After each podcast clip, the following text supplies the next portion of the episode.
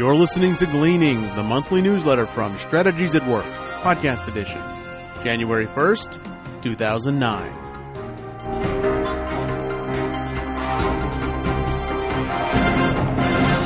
Upcoming events Strategic Life Alignment Seminar. This seminar will equip you with tools and a methodology for discerning your life purpose. Don't miss this opportunity to learn biblical principles that will help you discover your destiny.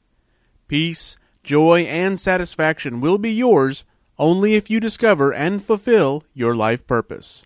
The SLA seminar will be held on January 23rd and 24th in Dallas, Texas, and on March 20th in Lethbridge, Alberta, Canada.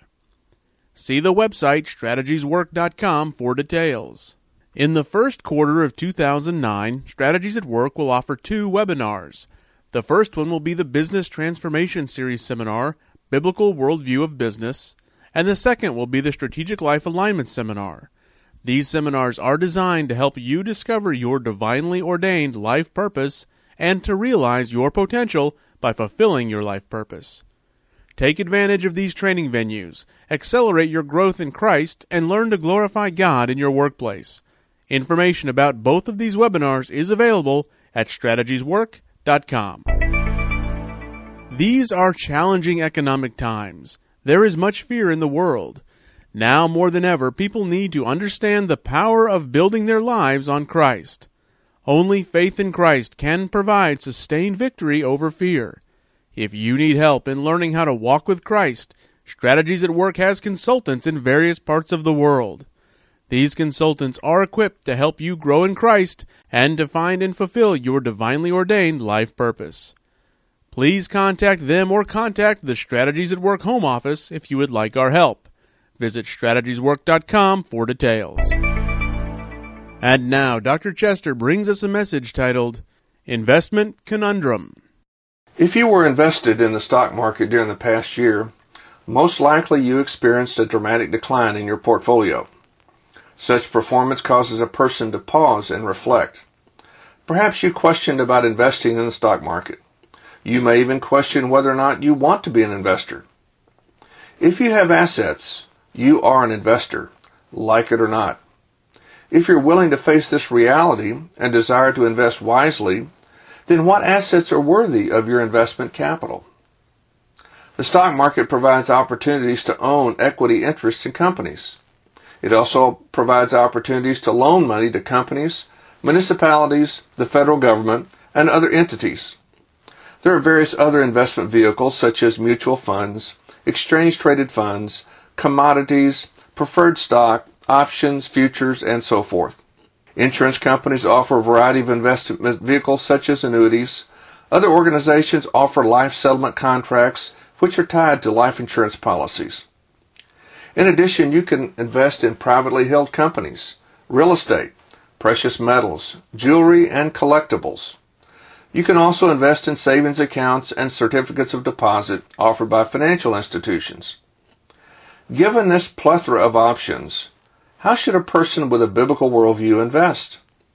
What would be a biblical criterion for making investment decisions?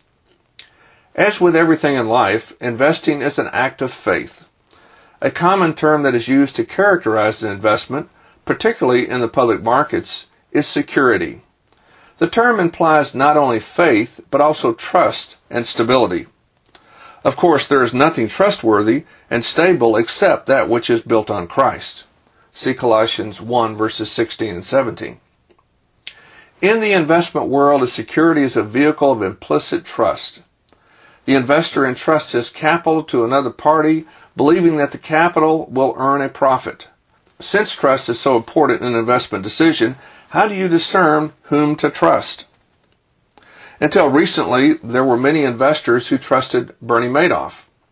Sadly, they discovered that their trust was misplaced when Mr. Madoff disclosed that his investment company was engaged in a Ponzi scheme. Since he was widely respected, and this deception had been going on for nearly 30 years, the number of people and organizations impacted is enormous. By Madoff's reckoning, the losses are estimated at $50 billion.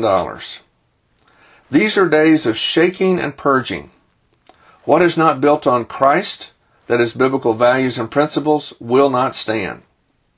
Note Solomon's words. The wicked are brought down by their own wickedness. Proverbs 11 verse 5. Bernard Madoff, a trusted financial professional, experienced the reality that his own wickedness brought him down. If one of the most respected of investment professionals proved to be untrustworthy, whom can you trust? May I suggest that the only people worthy of trust are true disciples of Jesus Christ. People who are being transformed into Christ's image. True followers of Jesus Christ are the only people who are honest enough, humble enough, and truthful enough to be worthy of investment capital.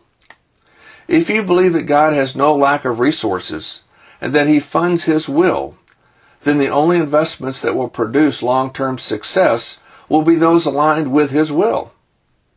The best way to discern investments aligned with the will of God is to invest in disciples of Jesus who are seeking God to fulfill their divinely ordained life purpose. This means that investment decisions should be focused on people, not ideas, products, or services.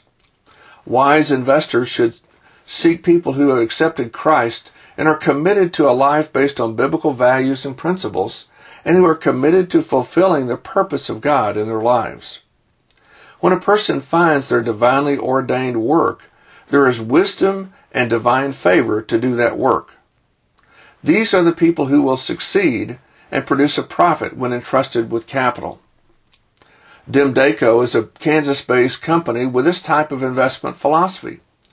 Known as an angel investor, the company looks hard to find the right people to invest in, trusting that God will bless people who align themselves with His purpose.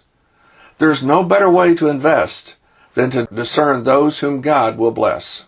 If you believe that the best way to invest is with disciples of Jesus Christ, then as investors seeking to glorify God with your investments, you must engage in identifying and training disciples then you must be committed to helping these disciples fulfill their divinely ordained purpose in the workplace. As you do this, you will invest time, talent, and treasure in people who will enjoy the favor of God in their work. Can there be any better investment? Bernard Madoff was not a disciple of Jesus Christ. He concealed his sin and did not prosper. Note the words of Solomon in Proverbs 28 verse 13. He who conceals his sins does not prosper. On the other hand, you will earn a return on your investment if you invest in disciples seeking to do the will of God in the workplace. Solomon reminds us that financial blessings are rooted in biblical values. Note his words in Proverbs 22 verse 4. Humility and the fear of the Lord bring wealth and honor and life. May the Lord give you grace to be a good investor. Happy New Year.